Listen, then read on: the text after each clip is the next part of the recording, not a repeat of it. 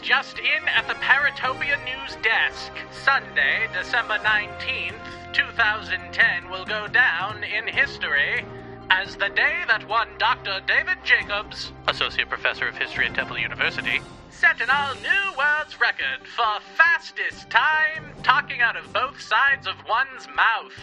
Dr. Jacobs performed this feat on none other than Coast to Coast AM with host George Knapp.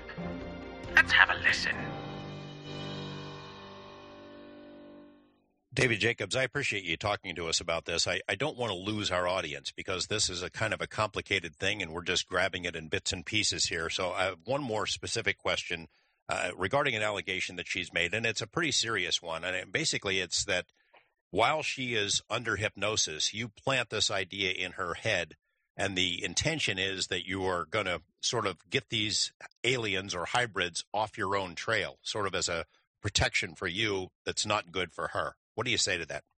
Well, in a way, it's it's totally untrue, and in a way, it's true. Five seconds, ladies and gentlemen. Yes, five seconds is all it took Dr. David M. Jacobs to speak out of both sides of his mouth, thus shattering all records set by politicians and criminals alike.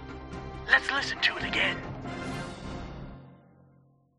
Well, in a way, it's it's totally untrue, and in a way, it's true. And again. Well, in a way, it's it's totally untrue, and in a way, it's true. Let's listen to it one more time.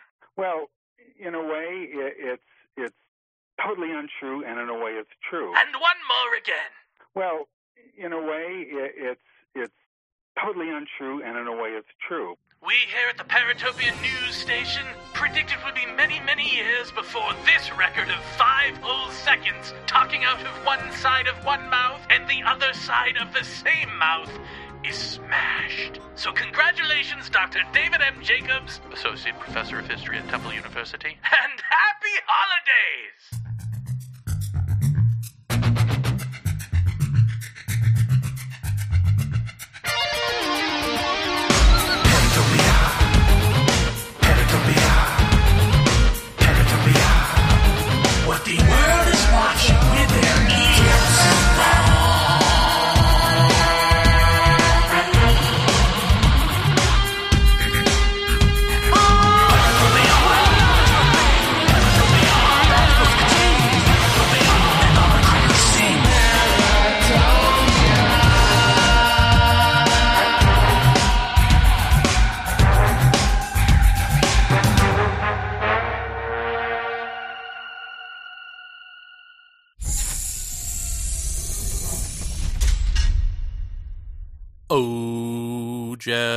The weather outside is frightful. Take it, Jeff.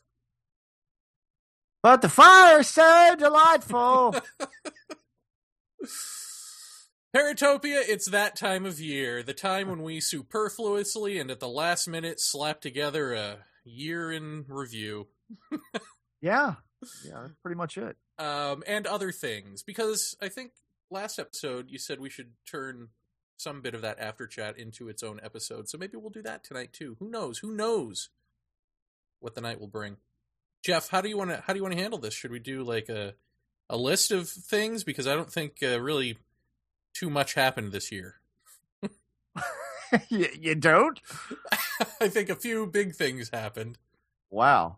Do you think even 10 things happened? Uh, If you've got them, man, know, flaunt them. You you control this bad boy. I, I yield well- the floor. I well, no, this will be like a surprise think... to me. This will be like Christmas for me. I don't know what this could be. Give me presents. well, I mean, I think. Um, well, I mean, I think coming in at number ten. I, I think before no, I think before we even launch into that, I think we have to. Uh, uh, I think we have to thank uh, all of our subscribers uh, and and listeners for supporting us uh, because this is the year that that Paratopia uh, began raping you, and uh, I, I think that. Uh, I think that we should say thanks for the matching uh, lime green Lamborghinis that we went out and purchased this weekend. Yes. Uh, thank you, Paratopia listeners. We really appreciate it. With the slick new ride, we should be able to get any chicks we want at this point.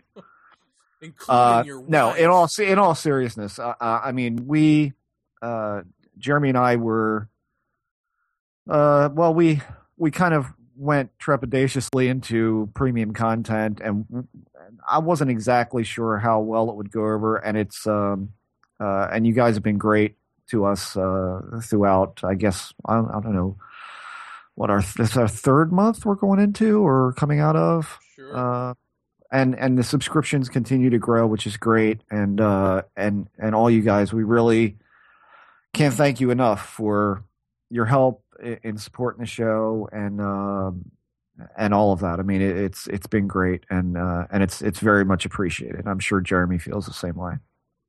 what was the rape part? Shh.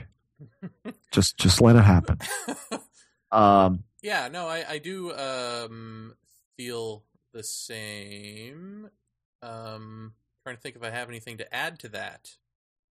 Just keep it coming. No, I, I don't know. Uh, yeah, I mean, thanks not just for that, but for the the few of you who I've met in person. Thanks for being really cool, and um, I'm still getting requests now to go to like Strieber's old neck of the woods and go camping and stuff like that. So I think it's kind of cool that people want to like hang out. yeah, you know? yeah, yeah. I mean, I think it's all that you know. It's not easy to do a podcast for as long as we did, and then just turn around and say, "Okay, we're we're going to do this in a premium format," and and to have people stick with you. I mean, it it just goes to show you that the people do care enough about this stuff to support it. I don't think there's anything for you and I to do except to deliver, you know, the best guest and content and discussion that we can, and and keep going the way Paratopia has since pretty much day one, eh, which is to uh, try and make you guys laugh a little bit because there's far too much serious shit going on in this field, and uh, and then also address the problems and address the phenomena, eh, which is really what we like to do most is talk about the phenomenon above anything else. So, you know, for my money, I I look around and um, I'm thankful that we've had the success that we have because I know there's been a lot of them that have gone to premium and then just don't doesn't work. You know, so I think we owe a great deal to our listeners for for showing that kind of support and uh, and we're going to keep giving you more and more as time goes on as we uh, as we build the Paratopia Fund to do big projects. That's that's what's going to be coming this year. So I uh, I hope you guys hang out. Yes, and I I did a little movie that hopefully will be in the bonus content section. Quiet some- down. At some point, Quiet down, you. perhaps by year's end. Uh, I, I'll do my best. Yes. Somebody email Jeremy and explain to him uh, that you can't, uh, or you, you could have a hard time streaming a very large file online. Um, no, I, it, that that is going to go up this week actually, so you'll have it by the weekend. Woohoo! USA. Uh, I also want to say that I came to a little epiphany about paranormal radio as I listened to uh, David Jacobs on Coast to Coast with George Knapp over the weekend. oh my god. He was on Sunday night, and um, you know, if ever there were a time to support Paratopia, I- I mean, it really this is it. You know, like because not only do we do the deeper stuff and the funny stuff, but I think we're probably the only entity out there. I don't know if it's fearless enough or just that because we're not part of some system that we can, maybe because we only answer to the listeners, right? Right. um, that we can take on things like David Jacobs, you know, that we can investigate these things and that we can um, not have to cater to the sacred cows of the field and just present to you what we see as the facts and the truth. Yeah. And that was really driven home that that doesn't happen much. And we know this, like right? Like we've we've complained about this, you know, podcasts and radio shows being entertainment and all that, but I guess it dawned on me in this way, listening to the interview, that for all the conspiracy stuff out there about the media being controlled uh, in terms of politics and all of that, I mean, all of this stuff is the type of material that gets covered on Coast to Coast and other podcasts and things of this nature. And I, I think what's missing from that is the fact that these shows are also censoring Hmm. or not Censoring or ju- or just trying to really cater to the entertainment factor. Well, but that's the censoring that that it's not even important enough to them. You know, right, like right. They're it- not tailoring it to that. Yeah, because the Jacobs thing, it was prefaced with, uh, you know, there's a lot of backstabbing and ufology and blah blah blah. So maybe that's where this comes from. We don't know. Now let's spend an hour asking David Jacobs about his findings on hybrids. You know, which is a, a wasted hour. you know, because really all you need to do is a- ask him about the charges. you know, and then and then we'll deal with whether or not there's even a hybrid theory to talk about after the fact. Right. Um, but that's not the way the show's set up. So it's an hour of listening to him spew his bullshit research, um, and then an hour of him lying. And yes, he was lying about a lot of things involving the Emma Woods case. Um, and so this all gets wrapped up with, well, you know, we'd love for you to come back and and you know tell us more in the future. So it's never wrapped up with any sort of finality, right? There's no like there there were, weren't even really any follow up questions. There were some hard questions in there for him to, to answer, right? And so you go, wow, that's that's a great an- that's a great question, George. Except there's no follow up, so whatever his answer is just stands. Uh-huh. And I guess it dawned on me that I believe the next night, Monday, and I could be wrong about this, but I believe the next night Richard Hoagland was going to be on. So it dawned on me that Coast to Coast isn't really the entity that should be investigating something like this because essentially they promote bullshit anyway. And so here is the problem. If the problem is that the mainstream media is bought and paid for by corporations or by politicians or whatever, if it's all a farce, and so we turn to paranormal media or conspiracy uh, you know oriented media um, for a better handle on the truth, but they're not discerning, then can we expect them to actually provide us with any more truth than the bought and paid for mainstream media? And I submit to you that we can't. No, of course not. No, well, well I mean, again, it's So where are you supposed to go? Right here. I mean, Yeah. really, this is it. As far as I can tell, this is it. Well, independent media would be, yeah. I mean, that would be the place to go. Would be podcasts, and um, and unfortunately, I mean, at least I would say in ufological senses, or maybe even in paranormal circles, that um, one has to play the game right to get the guests because you have to be friendly with so and so guest A to get guest B to come on. I mean, if I had Uh, to guess, I would say that George Knapp, as a reasonable human being, had to have been listening to uh, Jacobs and thought, wow, this is batshit insane. And then as he's listening to that, because he had even made this statement that, you know, as Jacobs was saying, well, why is this even important? I don't even understand why this is a big deal. It's not, you know, they made this a cover story in UFO magazine and it's not even a big deal. And and Knapp had to explain to him why it was a big deal. Well, it has ramifications for the entire field. You know, blah blah blah blah blah. So okay, so if if George Knapp believes it has in ramifications for the entire abduction research field, and he's confronted with what are clearly deceptions and just craziness on the part of Jacobs, as a reasonable person, doesn't he then have to go, uh oh, all this abduction research might be complete shenanigans? Right. But is he ever going to say that publicly? Is he ever going to say that out loud? Or is it just going to end with, well, thanks for your time, David Jacobs. I hope to hear back from you in another year and hear what, where you are with your research. Yeah. Yeah.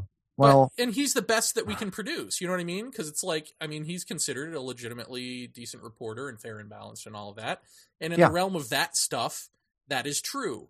But in the realm of actually getting to a truth about this stuff, or even just being brave enough or brazen enough to have a follow up question or 2 Uh-huh. it ain't good enough. Because, and again, it's because the next day he's going to have Richard Hoagland on. So does it matter? You know what I mean? Like, how are you going to take out David Jacobs and then have on somebody the caliber of Richard Hoagland? right. Like, where Yeah. does it end for a show like that? So, Well, it, to it me, it's like even weird that they would even have him on in the first place to challenge him. Because what's the point? Are you going to have on, you know, every third guest? Are you going to challenge on their bullshit? Like, where does where does that begin and end? Well, I, I think this has been said before about things like Coast to Coast, where they have a show to do, what six nights a week, correct? I mean, I, I have to be honest. I I didn't stay up for for Coast to Coast with uh with Doctor Jacobs. I I didn't. I, I felt my time was better spent on the couch uh sawing logs. Uh, and you're correct, sir. yeah. but you know they're looking at a show that's taped or recorded or put out six nights a week, uh, and so It's live, It- actually. It's a live show. yeah, I mean, uh, it's it's not in their best interest to piss anyone off or to pick, piss a large contingency of people off, like uh, people who think that they're experiencers, to piss them off. That doesn't make logistical sense for them in the sense that Jacobs won't come on the show again, or Hopkins won't come on the show, and then before you know it, someone else won't come on, and and they're they're they're losing uh, a foothold on the next guest that they can have on. Right. So Um, my my point is that like you know at first I was getting upset with George Knapp. In my head, I was like, "Oh, I can't believe," and then it just dawned on me: there's no reason to get upset with him because this is the best he can do. This is the best that he is going to be allowed to do, Correct, right? and that doesn't mean that there's some overlord going, "You better not do this or else." It's just you know your role. you know, Right. you know what you got to do, and the show This must is- go on because it this is in is fact Coast. a show. Yeah, Right. This is Coast. You know you know where to play this. You know, this is not uh what is it, KLAS that he works for. So you're not you know, you're not doing an investigative journalist piece here. You're you're on Coast. And that's probably the parameter that he has to go in. And uh So I just hope people aren't deluding themselves when they listen to shows, you know, that promote themselves as, you know, we tell you the things that the mainstream won't touch and you know all that stuff. That this is all just another dog and pony show in the same way that the mainstream media is a dog and pony show. yeah, yeah, unfortunately. That's it's unfortunately true. But, you know, like I said, I did I didn't hear it and um and and I had brought up to you that uh you know, to me it's kind of uh you know, I've kind of I've kind of moved off of it now at this point because I I, I said dead issue to you earlier on the phone about it, but I don't, I don't want to call it a dead issue. I would say it's it's a done issue for me. I mean, um, I don't see, and I'll state this flatly: I don't see how anyone can look and or listen to the stuff presented here and elsewhere across the net about not only the use of hypnosis but the whole Jacobs Woods, you know, interaction. I don't see how anyone can look at that and then go, yeah, but this is still valid work. And if you can, then I would say this uh, straight out: you're brain dead. Well, see, you know, I I, You know, I, I just, I just don't see that happening. I was you know? watching message boards because Emma had written to me after the Jacobs interview Mhm. saying, wow, not only are people posting like horrendously insulting things that I couldn't even read on the air, uh, messages to her on YouTube and, and various other places, right? Uh-huh. So she's getting this sort of hate mail, almost death threat level hate mail. Mhm.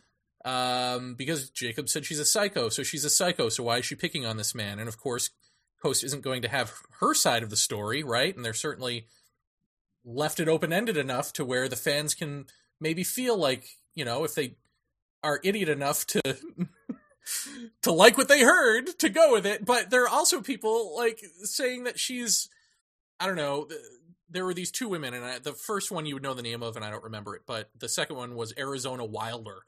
You know, there Right. there, there are these two women who were supposedly brainwashed CIA agents.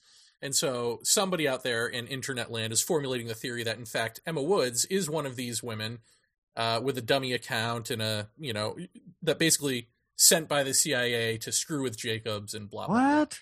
Yeah, and so I, you know, here we are Ugh. seeing the myth, a mythology being created because nobody wants to deal with the facts. But then also, I saw in one thread your thing, which was somebody said, "Okay, Jacobs may be a bad apple, but we can't possibly throw out all of hypnosis because then where would we go? Where would we go? With, you know, you have to throw out all the research. We can't do that, can we? yes. Yes. So there you go. And so this is the kind of thing that I think like leaving it as open ended as they did is uh, the gateway for morons to just, you know, climb over themselves to badmouth her and to turn it into something that has nothing to do with a fact period. Jeremy, have you heard the coast to coast callers? no, I can't I can't say that I I have. I'm just saying. Yeah. West of the Rockies. I, I mean, I, again, it's it's just one of those things where we've we've talked before about how kind of a, a thought that we had at one point in time was, can we actually make suggestions within the field that would maybe propagate and take root in some fashion that that would uh, up the level of discernment or the at least the tone of discussion, you know, and and we slowly found that no, in fact, you can't do that because number one, there's so many different factions of people who are interested in paranormal topics, but you've also got uh, what we've talked about before, which is the clicks within all of these different, uh, you know, formulas of paranormal uh, thinking. And so, when you come right down to it, there's really no fixing anything. And so, to make any progress, it's it it becomes more and more apparent to me that you have to essentially gather what you can as you go out the door. It, in other words, you lay your case out, you present the data that you have, uh, and then it's up to a certain. Uh, it, it, it demands a certain amount of critical thought, and it demands a certain amount of of of smarts to to say you know, this is bullshit. and and I'm not going to I'm not going to fall prey to this anymore. And now it's time to get serious and really start thinking about this stuff in, in a different way and in new ways. And we've uh, clearly we've gotten uh, listenerships that recognize that, but I I don't think there's any case that you could present to anyone, no matter how good your your information that would effectively change everyone's opinion on this this thing. I mean, just take for instance the hypnosis thing. We're not.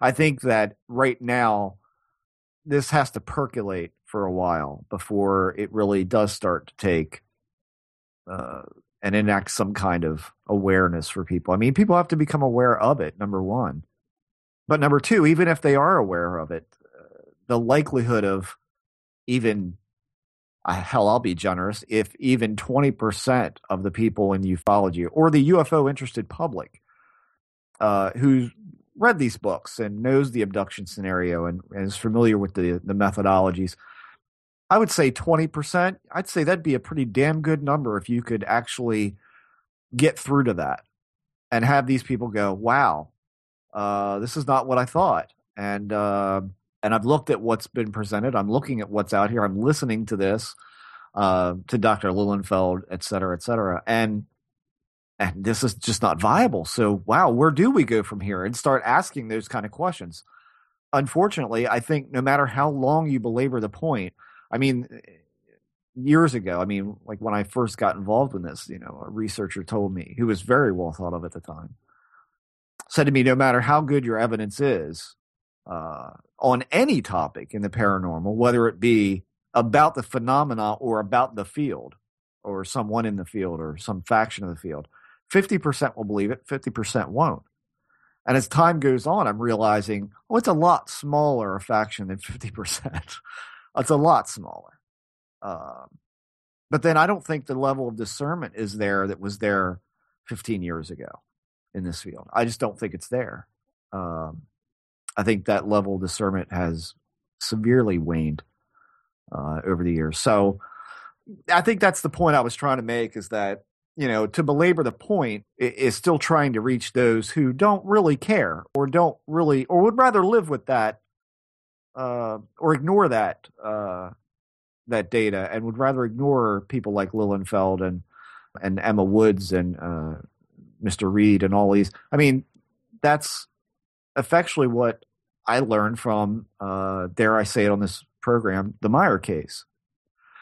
You know, I mean, that was a, a good year and a half where I just picked through every photograph and, um, you know, duplicated shots like a fool, uh, which I shouldn't have done, but ne- never realizing that, wow, all I'm really doing is giving attention to something that doesn't deserve attention. And number two, you know, it, it's, it's, I, I look back at that and I go, I really I went into the lion's den of a Yahoo Group's member board of the, the Meier, uh, I guess, stateside people.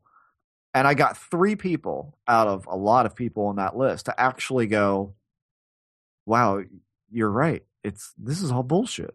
I'm like, yes, yes, look. And I was happy with those three, but the rest of them, you know, just any absurd excuse to continue the delusion was good enough for them.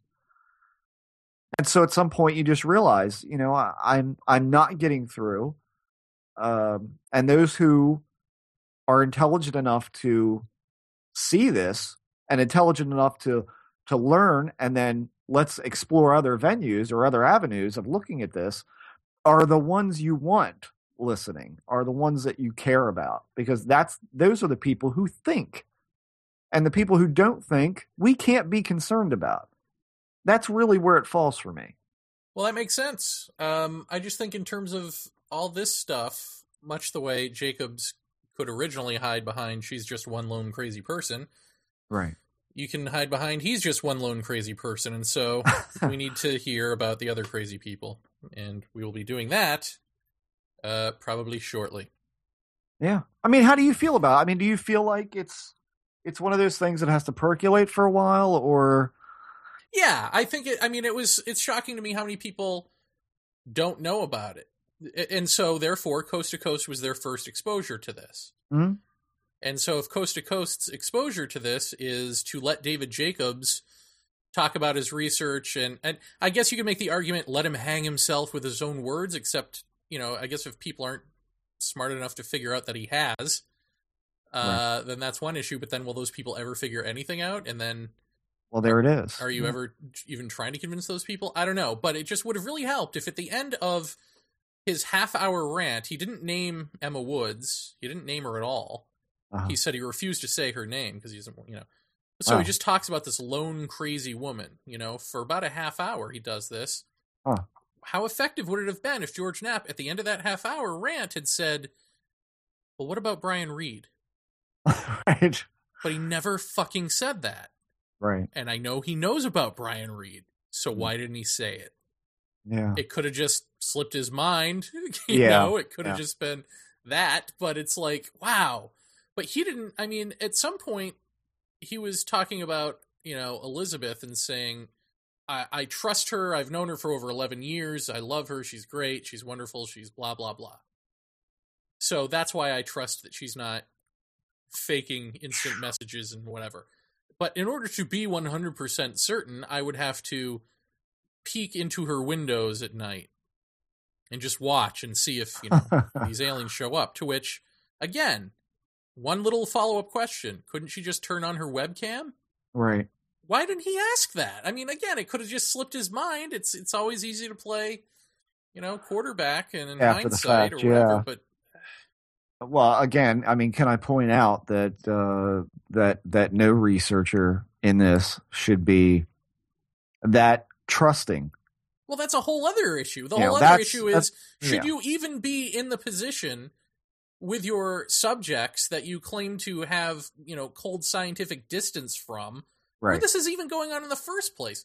So, I mean, I- I guess, you know, again, could it just be that George Knapp is like, well, I'll just let him hang himself with his own words. People are smart enough to figure this out. Maybe. I mean, maybe.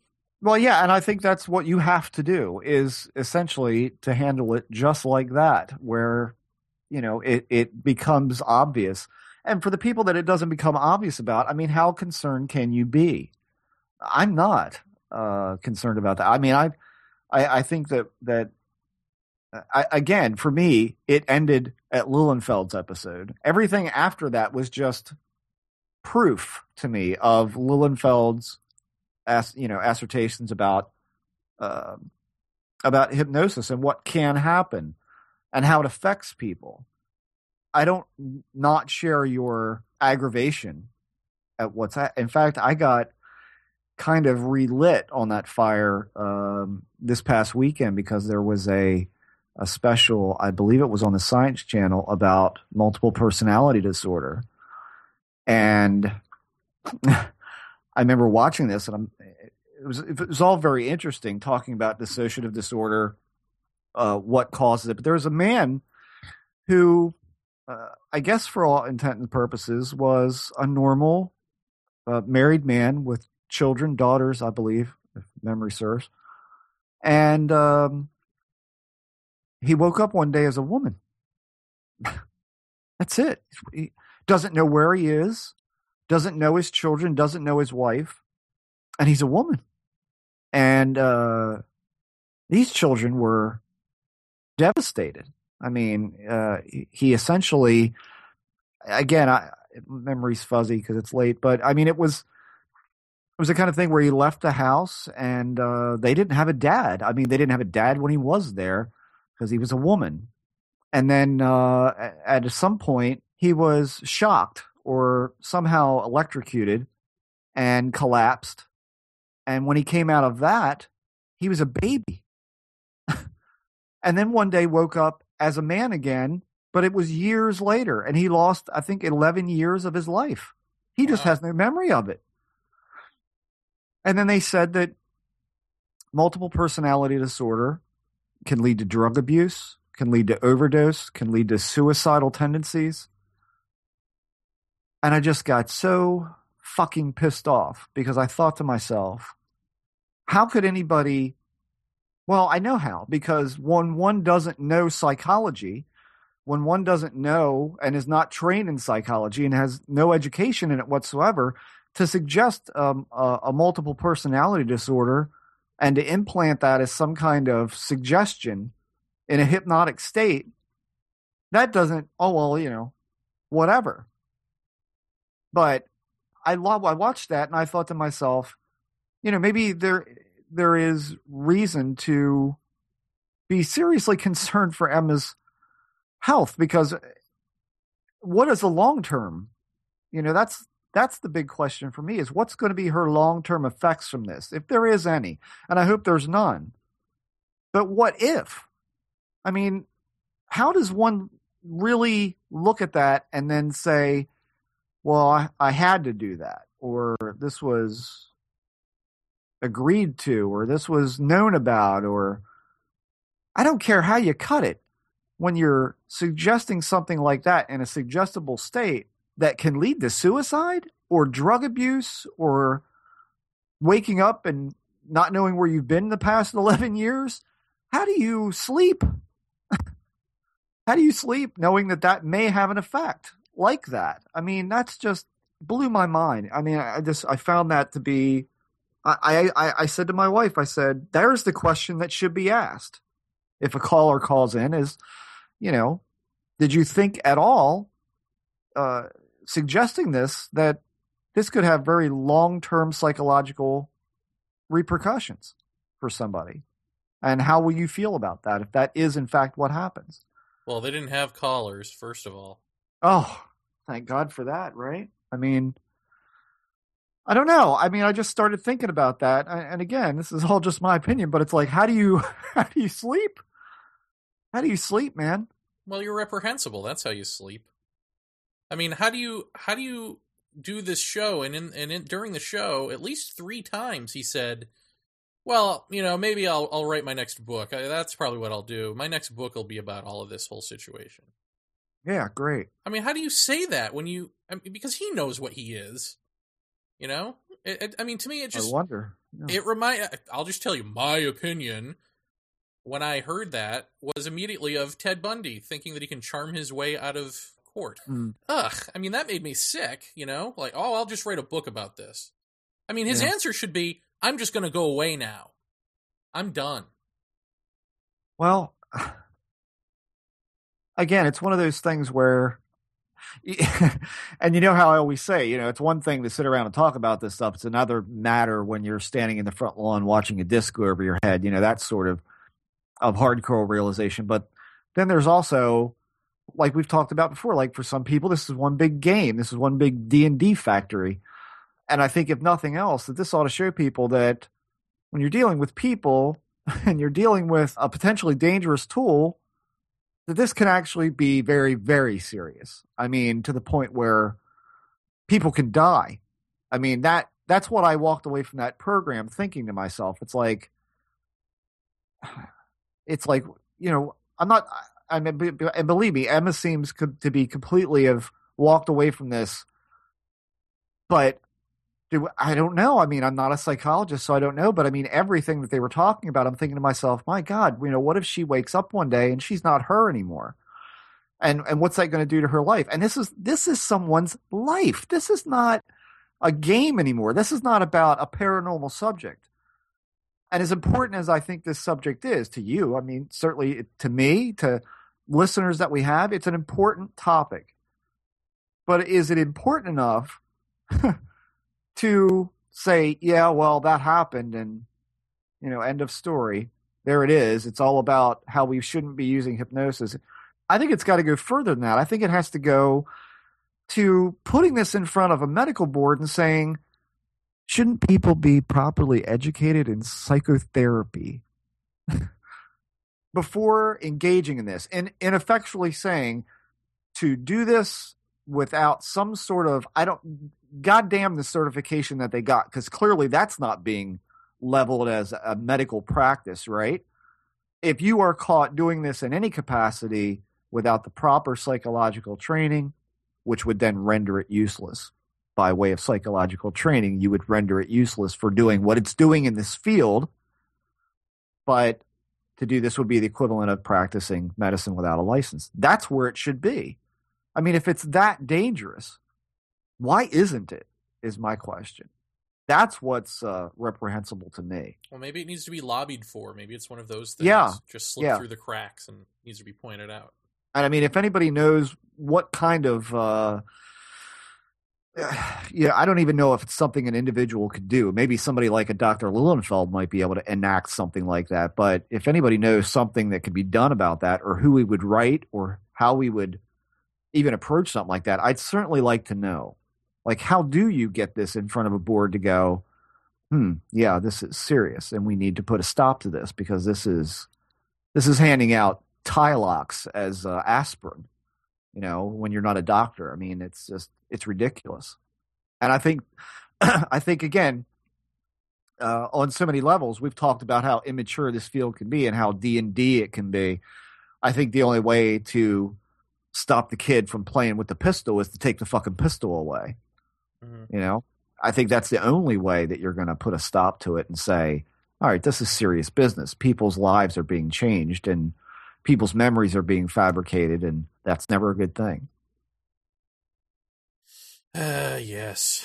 Yeah, and what he said about hypnosis was comical too. You know, Knapp had asked him, "Should amateurs like you be doing hypnosis in the first place?" And he said, Oh, said, great question. and he said, "Yes." Oh, poor know? answer. yeah, he said. For, he said forensic hypnotists and hypnotists who hypnotize you for weight loss or that sort of thing. Mhm. Um, they are not qualified. They they they don't know what they're doing. They're not qualified to uh, do regression abduction therapy. Are you fucking serious? And uh, he said, furthermore, I mean, as an example, Dr. Simon, when he did, you know, the Betty and Barney Hill case, he had no idea what to ask them. If you listen to those tapes, he had no idea what he was asking or what to even ask them. These people are not qualified to do the, you know, the work that David Jacobs does. oh, because they didn't ask the leading questions, I suppose, yeah. or or they didn't do it over instant messaging. Let's put it that. Way. Well, I thought it was odd that he he said forensic. I mean, it, it almost eh, again it brought to mind. Well, gee, uh, he must have heard the Whitley Strieber interview because I Uh. know when Hopkins was on Coast, not but a week prior, I believe, uh, he had mentioned Strieber by name and dug into him a little bit. Uh, And here, Jacobs sort of picks up the slack and says, you know, uh, experiencers, people who call themselves experiencers. Um, are into the love, you know, the love and light of, you know, stuff that just really? doesn't yeah doesn't reflect reality and you know people who refer to them as visitors as opposed to aliens you know visitors of course is a Strieber term the forensic thing is something Strieber brought up he had a forensic hypnotist who told him don't do it beyond the initial two Right. so I thought it was a callback to that show frankly um, but either way completely completely o- o- o- off his rocker I mean Well, can I just can I just respond to the uh, people who call themselves experiencers? thing? sure Fuck you. Thank you. Okay, very good. and he even went so far as to say, you know, John Mack, you know, there's he said there's absolutely no evidence that it goes any other way than what he and Hopkins have said it goes. He Uh, said, and yeah. John Mack, you know, when when he was alive, he when he was doing his work, he uh, he had his own theories. He basically said had his own theories along the love and light line, but that none of his subjects ever gave testimony to that. So he had to try to make it. He had to sort of try to twist it to make it fit his theory, but it really didn't. Wow. Yeah, That's astounding. I mean, there, there you go, folks. Uh, for, for people who are actually having this experience, there's the people talking for you. Congratulations. Ridiculous, man. What I am I doing here? he might as well have just been talking about himself or Hopkins at that point. You know. Yeah. that's the beauty of it it's like uh, really that's how you that's how you get away with saying your thing is right and everyone else is wrong just by saying it Sure. sure, that's it. And and I'll tell you something, and that, I'm sure that this is why that when Emma first came out with her story that she was rather I don't know, somewhat timid about it because you're going up against someone in the field who you know has the clout. Uh, it's the clout, it's the click. There it is again, you know? I mean eh, this this happens all the time on much lesser levels in this stuff you know but to go against the grain i mean hell me and you have found that out re- really quick to go against the grain is to be the wrong one you're the one in the wrong uh, because so and so couldn't possibly tarnish themselves in such a way blah blah blah and and there it is so i'll just kind of wrap up my sentiments on this by saying don't you know as far as he goes he doesn't ever have to fucking assume to speak for me or to tell me what i am uh, or to uh, label me by what I refer to this experience as. You know, I find that personally offensive. I find him offensive, but that's beyond the conversation. So um, uh, I, I think I think that's unbelievable. Uh, and again, I haven't heard it. I'm going by you know what you're saying, but um, it, it, that's utterly fucking ridiculous. Yeah. Just ridiculous. well i'll give you one more little bit and this is probably something that Uh, won't come up anywhere else just because pressure. i thought it was Blood pressure is not high enough. it was so completely telling. Well, this isn't a blood pressure thing so much as he was just he was talking about how lately he's really been just doing more of sitting on the couch and watching TV than actual abduction research. Wow, good move. Yes, but he's like, you know, I, I- think Knapp even asked him, you know, what what do you watch to get away from it all or something, you know? And he was basically saying he watches a lot of TV. He watches uh, a lot of fantasy, uh, V Oh, and. Fringe. Fantastic. And he's like, and these are just great escapist. I mean, none of it's true, none of it's real. It's just it's just a way to let go. It's like, really? Or is it a way to reinforce everything that you already believe and, and then find more stories to draw out of people by Mm. accident? All right. Yeah, I mean, that was just incredible. V? this I know. This is the big difference between your real life work and your fantasy is V and Fringe. I don't know. Wow. Ah. It's like Dick Cheney likes to torture people for fun, you know? Like, I like to go I like quail hunting and shoot people in the face for fun. Let me go. Let me go set that small squirrel on fire. yeah, I mean, it's just ridiculous. It really is. That's how I relax. Yeah, yeah. Torture my dog with a fork. so that Um, happened. What else happened in 2010, Jeff? Uh, wow. God, thank God we're leaving that behind. Well, we had Jacques Vallée on the show, which was that was a big deal. That was a. Uh, I mean, that wasn't that long ago, I know, but you guys have no idea how long that uh, we chased after that that interview to have uh, Dr. Vallée on the show, and I think that that was.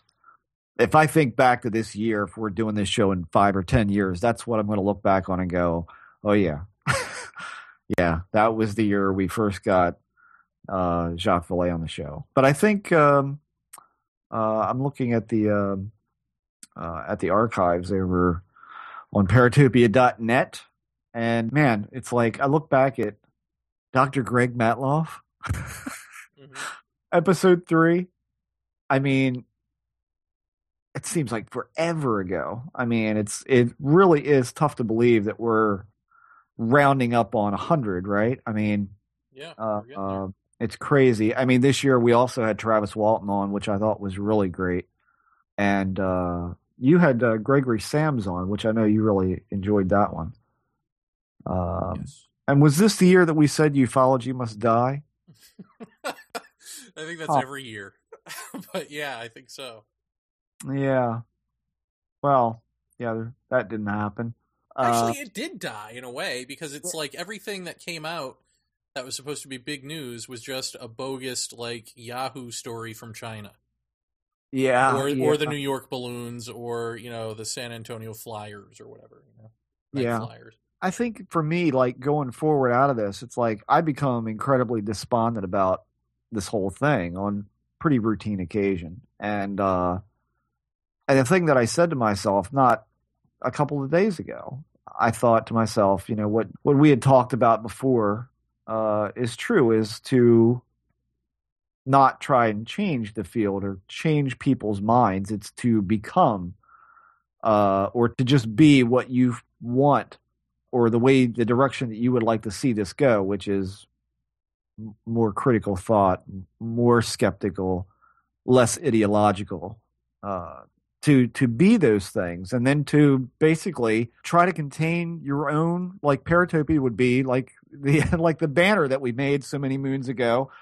Uh, your dinghy in a sea of lies. Remember that line you wrote? hmm I think that's like to me like 2011 should be that thing. I think that we should effectively cut the umbilical cord from not, not so much well, it's citing reports and trends and stuff like that. that. That's all fine, provided it comes from a source that you can actually believe. Um, but more or less, try to distance from the personality side of things, uh, which we did to a certain point, and kind of make our own sphere. And this sphere is where we examine these things in such a way that you know doesn't follow. I mean, we've never followed the trend of ufology. Let's be honest, but to even get further distanced from that, uh, you know, would be kind of like a nice goal to set. You know, again, why do we listen? You asked that question back on uh, episode seventy-eight. You know, why do we listen? And why do we care about this stuff? So, I, I still think the best course of action, you know, going forward is to is to try and reflect what you would like to see happen you know and to get guests on that that share that sentiment that you know all this stuff should be treated in a, a much different fashion than the uh, ideologies and the uh, ufological heroes and all that sort of thing.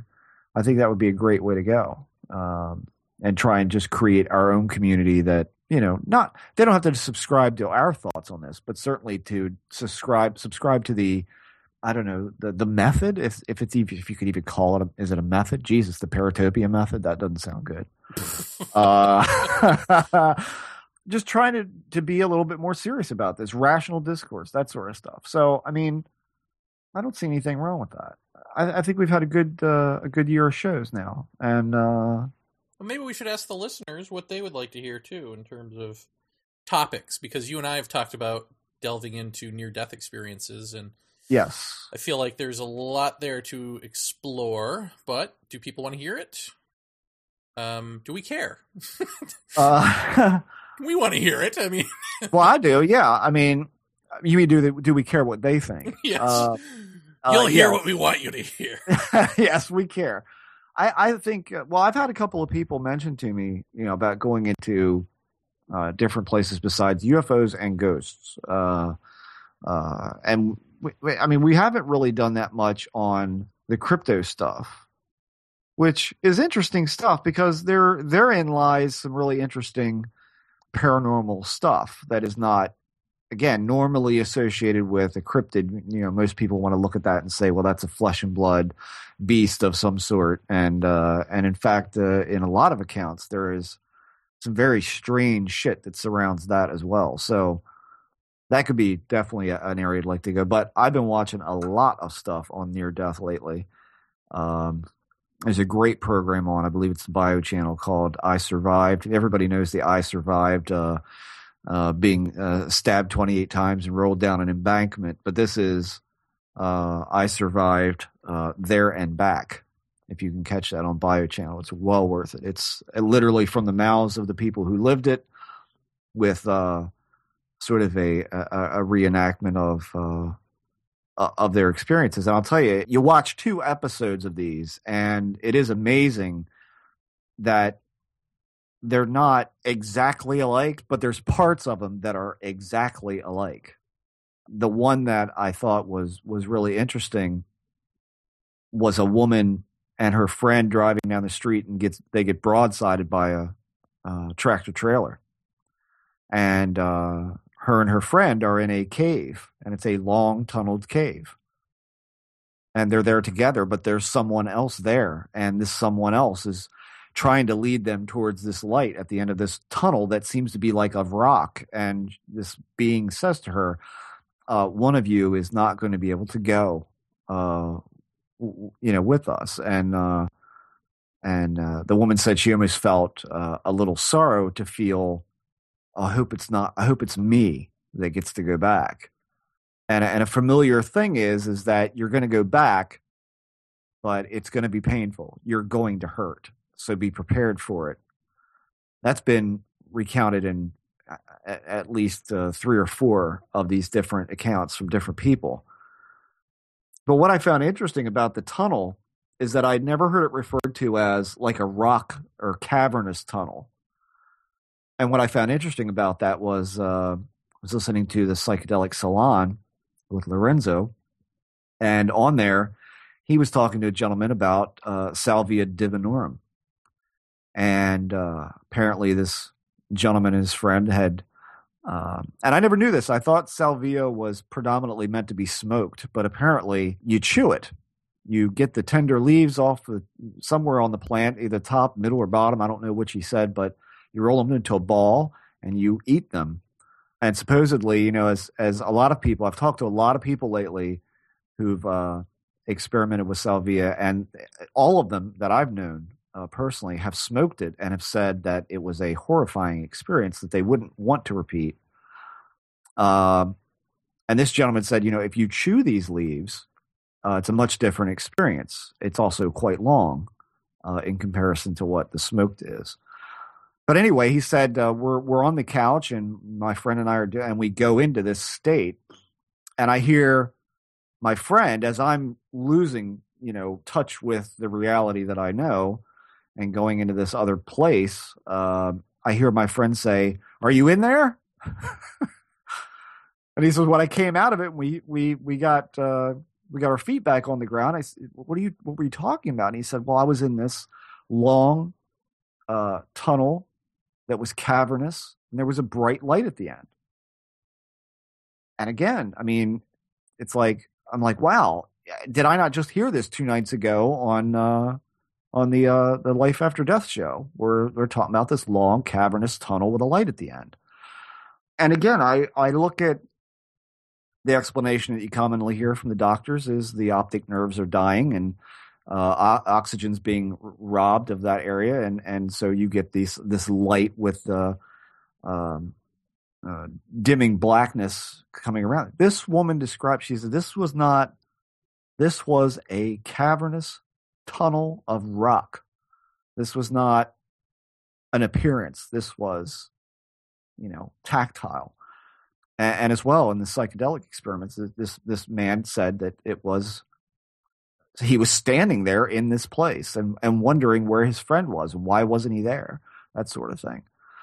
There's the the psychedelic connection again, the altered state thing there again with uh, with life after death, and I think that we could explore that and then maybe have our uh, our psychedelic roundtable uh, that we've been wanting to do for ages. Well, yeah, somebody had had Shane, I think, and said, "Hey, what about Strassman?"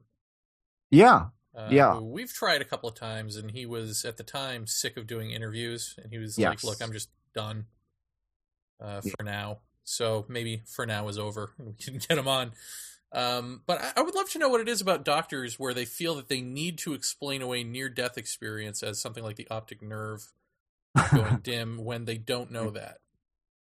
Like, why would yeah. you say something you don't know to replace something else you don't know? What about that feels more comfortable than the thing that actually brought bliss, joy, and happiness to the dying person? Right, right. I I don't know. I well, I mean that's always been kind of science's role, I guess, is to try and explain the unexplainable, even if it even if it's a a completely benign experience for somebody. But what I find interesting about this is the more that you you listen to near death accounts and then you listen to doctors who either subscribe to it and there are there are doctors out there who are in full support of life after death and uh, and the you know the unlocking of the the departing of the soul from the physical body and all of that, uh, which I find to be interesting. Um, and I wonder where the hammer falls on that. Where where does that you know uh, what's different about those doctors than the ones trying to explain it in biological terms? But uh, what I find interesting is like much like you hear uh, about UFO cases, uh, where a skeptic will give some blanket excuse for the sighting that somebody like what's his name Magaha or yeah, Yeah. you know he will typically lay a blanket excuse and not really address the finer points of a reported case the same holds true for these doctors that uh you know will say uh well the brain is is dying and shutting down. The person isn't really dead. They're not brain dead yet. There's still some oxygen that's flickering. There are still some things firing off in there. This is you know this is actually making a very real uh sensation for these people to experience whatever they do. It's not that it's any less important to that person. It's just not really indicative of, of proof of any sort of afterlife and again, uh, there was a show on, uh, I think it again was bio or history that was called The Day I Died. And if you guys can catch that, that is a really fantastic show because not only do we have the people who lived the experience, but we also have doctors on both sides of the issue giving both sides of their take of what could be happening. And I, I always, to be honest with you, looked at near death and said, wow, maybe they've got a point. Maybe some things are still firing. Maybe, you know, maybe this is uh, this is nature's way of shutting down. I mean, maybe there isn't anything past that bright light and that feeling of bliss until you hear the story of a woman who had a, a tumor in her brain, uh, very deep inside, and it could not be operated on without freezing her freezing her. They took her into a room that was, I forget how many degrees below zero to do this operation because they literally had to stop everything to cut this thing out of her head. And so there was no brain function at all. There was no anything. And this woman had an incredibly complex experience where she came out of her body. She described things in the room that she could not have known were there. She described the tools that the doctor was using because she watched him do it from outside. You can't explain that as well, there's just things firing in there. That just doesn't make any sense. Something is going on there. But she had an experience of literally floating up to the wall and a portal opens. She goes into this thing and she said there were there was my close family there grandma grandpa mom dad whoever but there were also people standing back a little further that looked familiar but i didn't recognize them uh, which i i hear that again and again in these things. I'm reading these too online and, and you see this again and again that there were people there that that seemed like i should know but i didn't recognize them and and that that makes perfect sense to me and is in some sort of sense of saying, well, how far back could you possibly remember someone? Great, great, great grandparents, that sort of thing. Who knows? But um, her, I think it was her dad and her uncle walked up to her in this other place and said, "You can't stay." And she said, "Nope, I'm staying. That's it." And they actually got into an argument on the other side. They're fighting no, I'm not going back. Yes, you are. And they're ta- they turn her around and they start walking her back to this spot above the room where she can see herself on this table being worked on. And, and the way she put it was is that Uh, they were standing there. She's saying, I'm not going. The uncle's saying, Yes, you are. And then the uncle pushed her from behind and she fell. And when she fell, again, the most common thing that I hear every one of these people say is, I got so close to my body and then it was zook. It sucks me right in like I'm like a zipper being pulled. It's zoop and you're back. And she said that's exactly what it was like. And um, she said it's taken her 10 years to forgive her uncle for pushing her in. so, I mean, again, the brain is, might as well have been a pound of frozen hamburger. There's nothing going on Well, in there. You and know, even I mean- for those people who aren't that dead, um, how is it possible that random firings in the brain are producing um, logically consistent experiences? yeah, I mean, dreams don't always do that. no. Are there any examples of near death experiences that are more dreamlike where suddenly something random and abstract happens? Yes. Are there? Yeah, um, there was one really am- abstract one that that I that I actually saw online, and then believe it or not, the woman was on the show. I think it was two weeks ago, and her her experience was was it was very vague. I was a little disappointed because usually these are very descriptive experiences. I mean, they really go into a lot of detail about what they saw and who they saw and what was said and how it was said. And this woman just described her experience of being cold, somewhat cold and, and a little disoriented, and then um being hugged by something unseen. And uh, she said it was like the bosom of the universe, that sort of thing. Really, I mean, in as far as you look at near death experiences being mostly coherent, I mean, mostly like a story that you could tell someone. This seemed very vague and very impressionistic. Uh, but even that is comparison, you know? still makes sense. I mean, I'm I'm talking about like suddenly, trippy. yeah, suddenly Yeah. the walls come alive and the dog walks through and says, "Hey, how you doing?" Right. That I don't know. that that I haven't heard come up yet. Nothing nothing so abstract as that. But certainly a lot of them are not quite as descriptive as And Uh, you're naked in a classroom, fucking your dad. right. Oh, there it is. What? No, nobody's had that dream, huh? Ah. wow. What? Too much? One step Well, too far, and then I- another. Well, of course. Uh, but the one thing that I do find really interesting is that, and, and people would say, well, of course, why would it not be? Uh, so what I'm about to say is, what's really interesting is that, for instance, the first show that I saw, there was a, a young man. He was 16 years old. He went to class. He felt fine. He sat down and he began to get incredibly tired. That's the way he he says, but I don't mean tired like I want to lay my head down. I mean tired like I couldn't hold my head up. And uh, he went into a very rare form of cardiac arrest that is caused by the brain telling the heart, stop. okay. And he died on the floor. He was dead for over 50 minutes. That's five zero minutes.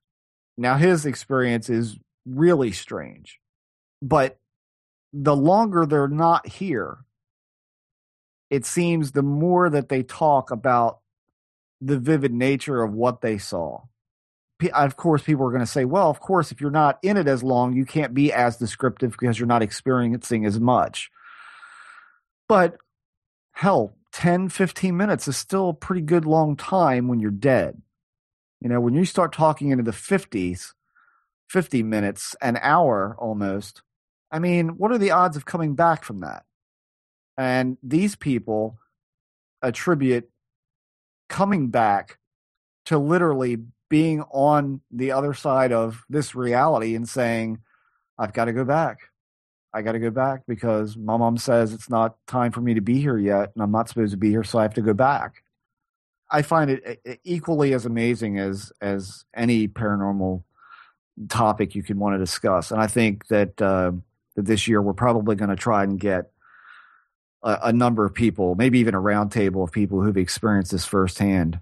Um, and I do know one person uh, that I could probably contact easily to come on and, and be first, uh, who had a pretty wild experience that they that they wrote up online. So I don't know. I mean, if you guys think that's something you want to talk about and something that we could look at, I think you're going to find that there's definitely connective tissues to that and other phenomena. Uh, I wouldn't be surprised if we tripped upon, uh, no pun intended, uh, you know, semi psychedelic type experiences in that. That may even be the kind of thing when we have the roundtable that we have somebody like uh, Dr. McKenna sit on on that and, and see what he thinks. So, uh, and speaking of psychedelic, we also want to get Lorenzo on the show. So From psychedelics on. that's right. And so, if any of you listen to that program, do us a favor, drop him an email and bug him to come on Paratopia. Have you bugged him to come on? I have, yes. What does he say? No. Um, uh, well, last time I contacted him through Facebook, and and uh, he didn't respond. So, I, I mean, I know he's a busy guy and everything, but uh, I, I think I think he'd be a great guest. I think he'd be a lot of fun to talk to, and uh, uh, just because you know, I mean, he presents a lot of McKenna talks and stuff like that, and he he makes up a uh, or he brings up a lot of valid points after after every show that um, you know that certain experiences weren't his experiences. Well, I'd like to know more about what his experiences have been Mhm. in this, and and how he got to where he is right now uh, with this stuff. So um, You know, we haven't even really gotten into shamanism and, and all of that, really. I mean, No. we've talked about it, but we haven't really, you know, we had Barbara Three Crow on to discuss the Kogi, and really, that's it. yeah, Um, and, you know, and I guess McKenna to some extent, right? But Uh-huh.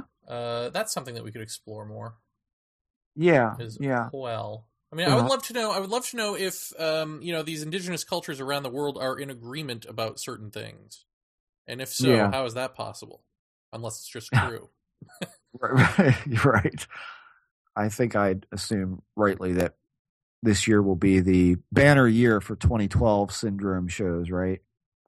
So maybe we should uh maybe we should do a 2012 show before we all die a fiery death. You know, funny thing you should mention that because I was watching Judge Mathis today. Oh God. That's right. I was. Don't judge me, Judge Mathis. Uh, no, I was watching Judge Mathis today, and one of the things the defendant in one case was saying was I, I can't remember what what they were being sued over, but they were basically saying, "Look, he bought me." Uh, the plaintiff bought me this phone, and one of the reasons was, you know, he wanted to contact me and tell me that, convince me to give him money. Um, I guess he was raising money to go to Arizona for 2012 because the world's coming to an end, and you want to be in the mountains of Arizona when that happens. Oh good lord. And to look at the plaintiff, who does in fact believe this, is to say to yourself, I would rather uh, go down like the dinosaurs than be alive in the mountains with people like this. Oh. Wow. what did he look like, dare I ask?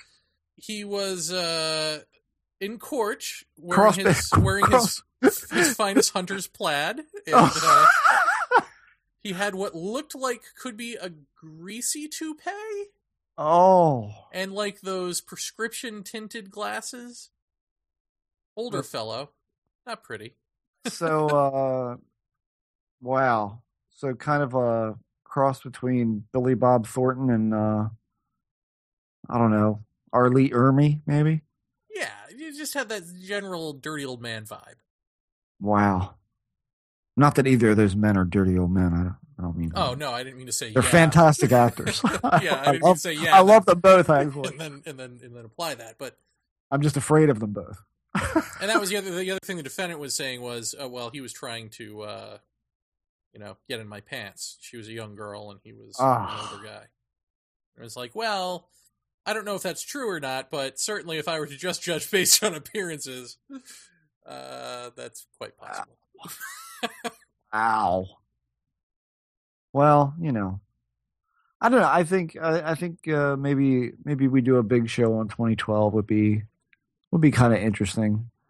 Do you really do you hear people still clamoring about that even now? I mean, God knows we're inching ever closer to December 23rd, right? It is or 21st. I mean, do you still hear the chatter out there in uh, internet land about this stuff? 'Cause, I mean, I honestly I ignore it on on routine occasion. Uh, Is it still a big deal? Is, I don't know. I mean, I haven't. I I don't really pay attention. Yeah. out there, so I wouldn't know. Yeah. Wow. I don't know. It's uh. But I thought it was a bad sign that it was on something as mundane as Judge Mathis. Like, uh oh. yeah, that's a little disturbing. I mean, if there are people who are planning to head for the hills for 2012, I, I guess I guess that that still is out there. You know, I, who knew? I don't know how many shows I've seen on History Channel the past month on 2012. I'm sick of it.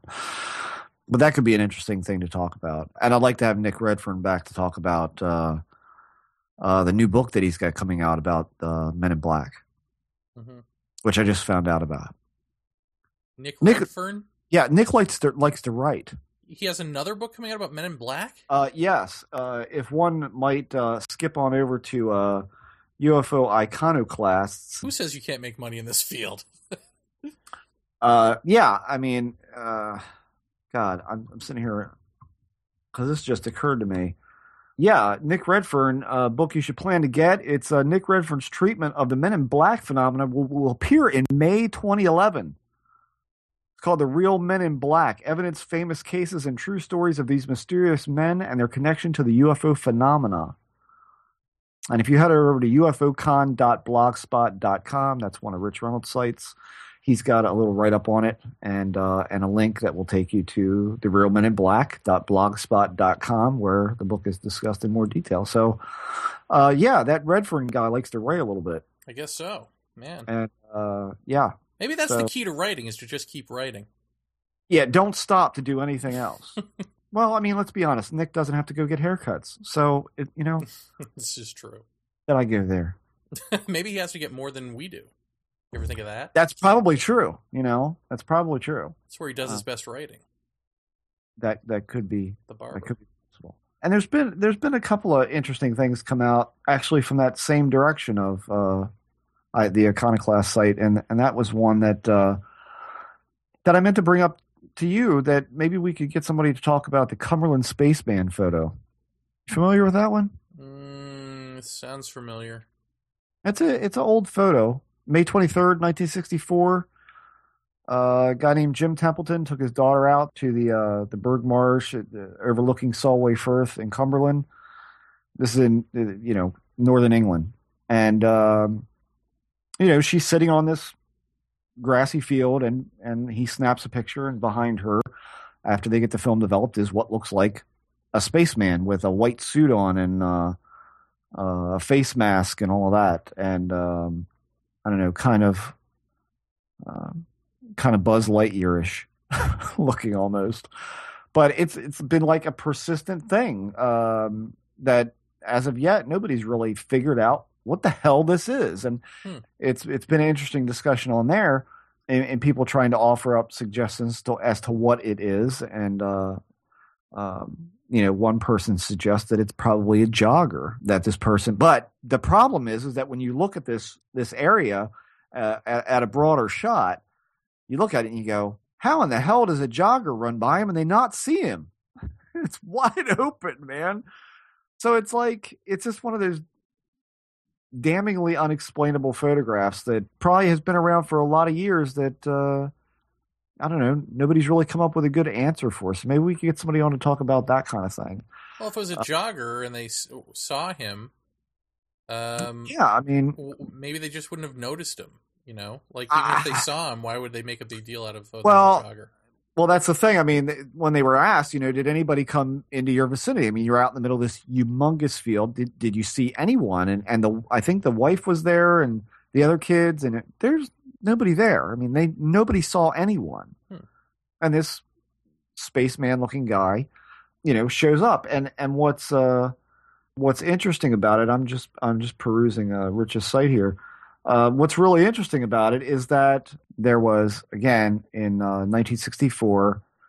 Uh, Wu, Wu, I hope I'm saying this right. Woomera, uh, Blue Streak launch of 1964, that allegedly included a sighting of two spacemen similar to that captured by Mr. Templeton at Solway Firth in 1964. So there was another sighting of and I don't I don't know much about that this whole thing, which would be fun for me to look at it because I don't know much about it at all.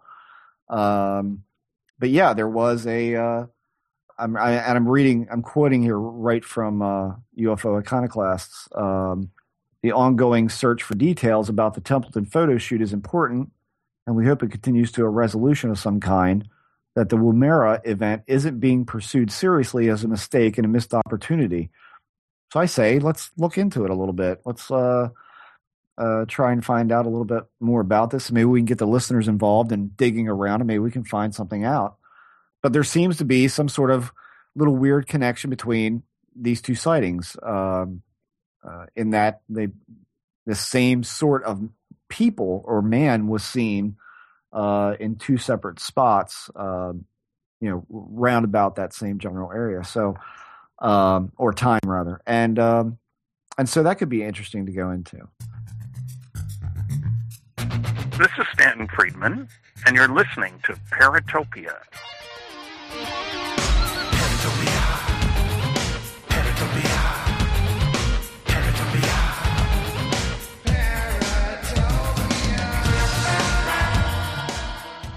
If you record audio for any purpose, Yeah. chances are you want it to be heard. You want to attract the largest audience possible who can hear your message. It's like you know me. That's where we come in. We're cyberears.com, a revolutionary internet service that will host your audio files and help you promote and track its popularity. Tell us more. Considering hosting a podcast to the world? We have all the automated tools to make the process as simple and easy as it can be. But what about all the technical mumbo jumbo? No technical mumbo jumbo to work out.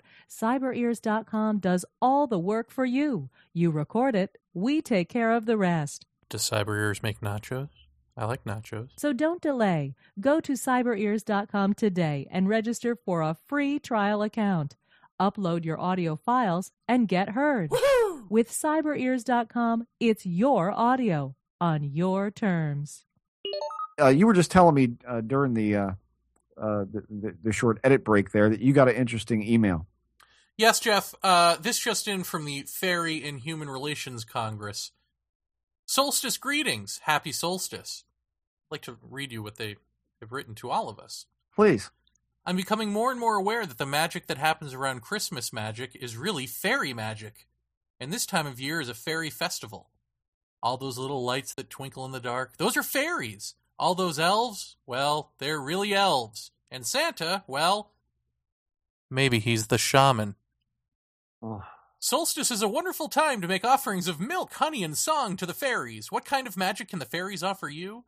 The Scandinavian pagans would decorate their trees to delight the fairies. For many, the topper on the tree was a fairy. This was later changed to be an angel. Fairies and angels. Invite them in. Enjoy the magic, the feast, the celebration of delights and lights, the light within, the turning of the seasons and the thinning of the veils. On this darkest night of the year, how brightly can you shine? Blessings from the crowbar, Jan. the crowbar? I don't know what that is either. Wow. All I know is You think she got might have got hit by a crowbar? I she's mean, right. This is a good time to offer milk, honey, and songs to the fairies. I think that's a grand idea.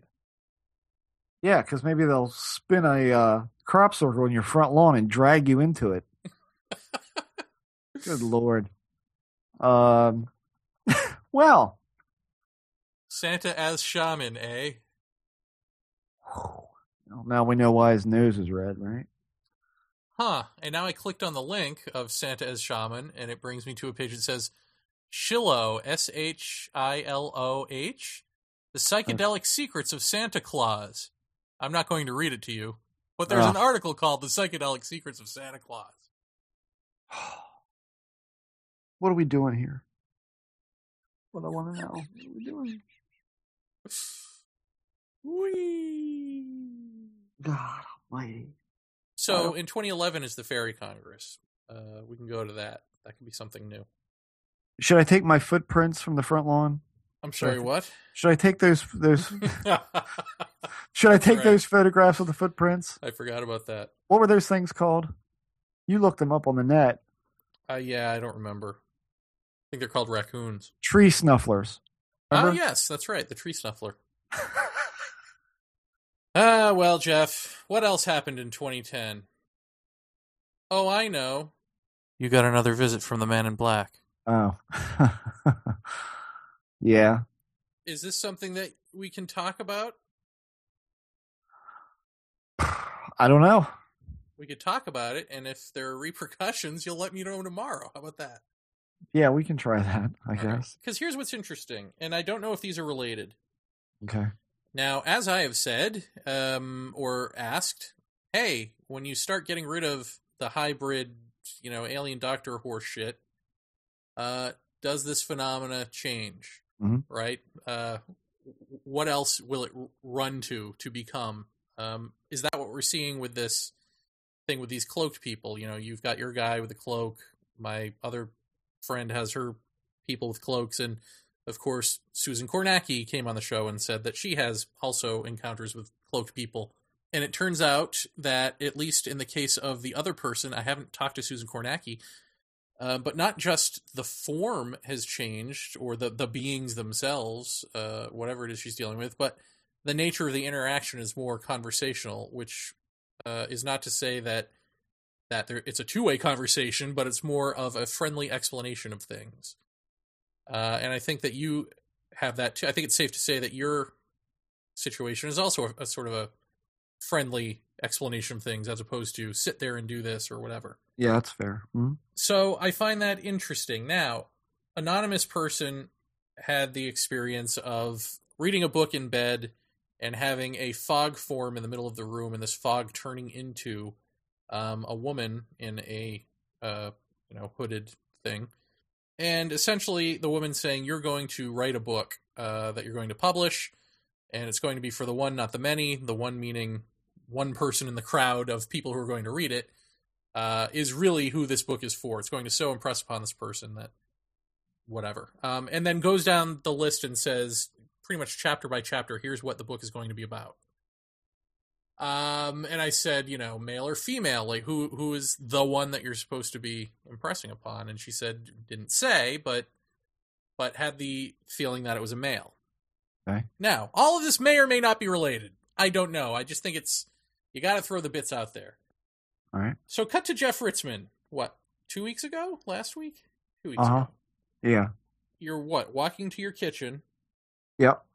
to turn off the alarm? Turn on the no. What are you doing? I was going to get a drink. Oh, when did you get a drink? Where's your family? Upstairs? Uh huh. And you hear from outside your glass windows or your glass window doors what? Well, um, the lay of the backyard at the, at, I have big glass doors on the back of the house, and outside those glass doors, probably what Jeremy five six steps is the art studio Right. out back, and um, um, from the previous owner, who was, like I've, I think I've said before, like a really avid gardener. There are, um, there are lights all around the house, like outdoor garden lights, and so uh, with the sheer curtains that are up on the the big glass doors, uh, you kind of get this grim effect of you know the lights kind of shining up on that that very thin uh, material, and um, you know, and I I saw uh, this thing out there. Only what was a little weird, uh, and I think I've I think I've said before that I don't necessarily I haven't I haven't talked a great deal about this because every time I do, I get something not great that goes on, and uh, let's just say, I mean, for the sake of argument, that I've I've seen this being leave, but not in any great dramatic way. It's not like you know, I am Oz and uh, he throws down a green pellet of smoke, and it's nothing like that. It's just like either it walks out the front door, or it goes to a dark corner of the house, and then it's not there.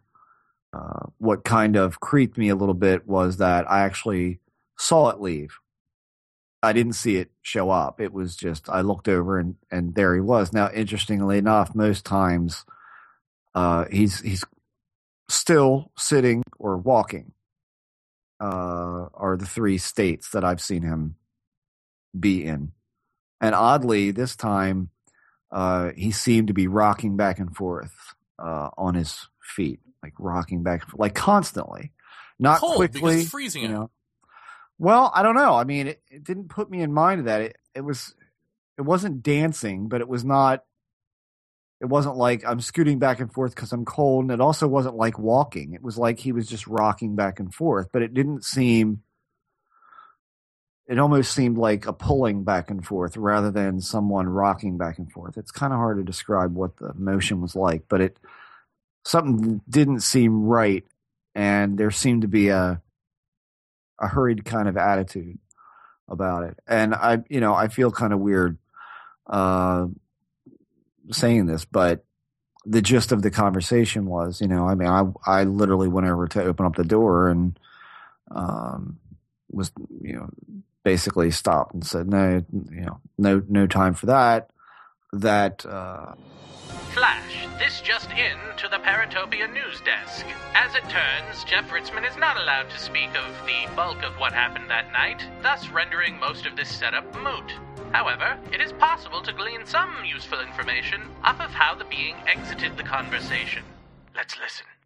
it ended rather abruptly and um, i'm going to refer you guys to and i know that a lot of you must watch ghost hunters or must have watched it in years past there was an episode that they went to a lighthouse and i think it was in florida where they got video of uh, as they were shooting up the lighthouse up the stairwells they caught what looked like somebody looking over the rail and it was dark and then it kind of shot away and it was two flights up.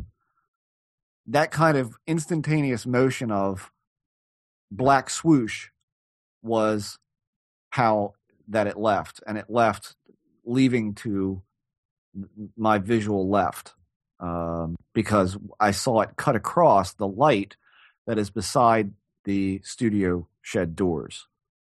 And that's how I saw the motion of that. But it was very abrupt and uh and really creepy because it ceased to be any kind of uh human form it wasn't like a run it wasn't like that he leaned a certain way as if to say i'm going to take off this direction it's like really strange to see a person go from a form to literally a black nondescript blur that quickly i mean it was so quick that I think had you blinked twice, you'd have missed it. I can't remember really how much I've talked about this stuff because it's been kind of touchy, but a lot of what has been conveyed to me has been stuff like about me, about just personal, you know, my interactions with people and and and anger because I'm an angry guy a lot of the time, uh, and and I think one of the one of the personal I guess, revelations that came out of this interaction early on was understanding why that I'm angry so much of the time, and so much of it is not what I thought it was. It, it's it's more along the lines that turning a blind eye to um, suffering people, you know, that sort of thing, and we all do it. I mean, you know, I, I'm sure you know there's a lot of people listening who have jobs, have disposable income, and there's people starving. And uh, in this country that don't that can't eat you know? And it's like when you really stop and think about it you just you go that's something so wrong about that. And then i start thinking about like pro athletes and stuff like that. Like they make so much money and actors they make so much money and a lot of them do give to a lot of charities and that's a great thing but so many don't uh and it it just it becomes intolerable to me to think about that kind of stuff. So I don't. And one of the things I said last year was that I wanted to actually do something. You know, I mean there's there's no reason for people in this world not to eat and uh and for kids to die of the measles. I mean, it's like this is ridiculous, people. And so this year, I mean this this past year, uh I didn't do a damn thing really to kind of pick up the hammer and say i'm going to do this thing that i see on tv where you essentially feed a child in in a in this country or another country or wherever. Does it really fucking matter what goddamn country it is. It doesn't matter. But you never just you never just do it. You know, I hate to sound like that old man that looks like Santa Claus on the care commercials, but it's like, you know, it's that kind of thing. And I, I think that if, if anything else, maybe this was trying to impress upon me that I tend to take a defeatist attitude. It's like, well, what can one, what can I do? I mean, I'm only one guy making an average wage for what I do. I keep my head above financial water, but I'm not rich. And, you know, what, what, what possible difference could I make in a broad sense? But maybe it's not about that. Maybe it's, maybe it just does come down to doing something, you know, pay, pay attention and do something. And that, maybe that alleviates some of that I don't know that anger. You had said uh, last time on the show that you aren't the same person when you're talking to this guy as you are normally. No. What Uh-uh. were you the same person at this time? Yeah, yeah, uh huh, yeah, because I you mean, were just was a- walking to the kitchen. yeah, yeah. Um. Well, yeah, it's different. I don't. I'm not exactly. Well, you what? Just to clarify, you weren't talking about out of body experience or anything like that. new. Uh. uh No. It. it uh. Just a different air comes about you when you're in the presence of this. Well, it's a difference. It's a difference between just seeing uh, this person and then like uh like sitting down on the floor. I mean, that's different. That does feel a little bit. Even though I would say that the that the fear factor is reduced a lot. I mean, reduced a lot, a hell of a lot. There seems to be a, and I have a hard time reconciling whether or not it's, as I said before, like the beings, like when I used to see these beings years ago, it, I always said it seems like part of the weirdness about it is that they seem to bring a part of their reality here. And maybe perhaps that's what our brains are sputtering against and trying to perceive what this is is because part of their reality the only way they can exist here for us to perceive them is for them to bring part of their reality into this little bubble around them or something. And maybe when we get close enough our our minds or our perceptual barriers kind of sputter up against that that um i don't know that that envelope that they bring with them. And um I, I have a hard time reconciling with this person whether or not it's that or whether it's part of the calm down and relax and stop freaking out. you know, it's almost like Qui Gon. You ever did it? You know, I mean, with Jar Jar. you know, it's like go to sleep. You know, it's. I have a hard time reconciling whether or not it's the relaxation or whether it's an altered uh, envelope around him that I'm reacting to. I'm Well, not now, sure. You're saying him, but when you were telling the story, most of it you were saying it. Do you think it's an it or a him? Well, I don't know. Um, I say him because it looks like a him, but I guess I should say it. But it, it looks. I mean, it, it, for all intents and purposes, it looks like a man. It's just the eyes don't look like a man. Um, they look like I've said. I think I've said this before. It's that they look very young, like babies' eyes. They're very clear, uh, glassy. Was he Not- wearing the same thing? Oh yeah, Hmm. yeah. Uh, they're not big. They're not almond shaped. They're not alien looking or anything like. They look completely human to me, but they just look. They don't match the rest of him. They look younger, like really new. Does he have Uh, hair? I haven't. I haven't seen that. I've I've barely seen the eyes. I mean, it's this thing usually is covering that. I mean, I'll, I'll put it to you this way: if you if you were in my house and he walked through the living room and walked around the table and then walked back around the table and went out the hallway, you'd say, "I don't know how that guy sees in that thing." When he, when he was outside, was his was his apparel blowing in the wind? You know, I, I don't exactly know. Um, I mean, again, I'm looking at it through the sheer of the curtains, so it was wasn't like I could see every every bit of detail. It was just like yeah, there's clearly a form there, yes, and it clearly looks like his form because he's quite tall. Was he talking to you telepathically or th- no? Um, I think when I was going to the kitchen, it must have been because I don't know how I would have heard that close. But then after that, I was listening through the glass of the door because I remember having saying, "I really am having a hard time hearing him." and parts of it open the door. I was told not to. Huh? Did um, he say why? no, it's kind of like a you know, shut up and pay attention type thing. It's not exactly. I mean, it's not like that. It's not voiced like that. It's just kind of like, as I said, there was this kind of air of a rush, um, like not a lot of time, and um, it, it wasn't. Again, it wasn't verbalized. It's just this is the feeling that you get. I mean, it's everything feeling wise is very palpable. It's not, you know, it's it's not like you know when, when we're sitting around here talking and it's three o'clock and they're three o'clock, three four, three or four o'clock in the morning, and we're talking in the living room, and I go, hmm, I think Jeremy might be getting sleepy because he's kind of like lagging in the conversation. it's not like that. It's not like you have to guess with this. This you immediately know. You know, hey, not a lot of time. Just be pay attention, listen to what I'm saying. Um, I've got somewhere to be.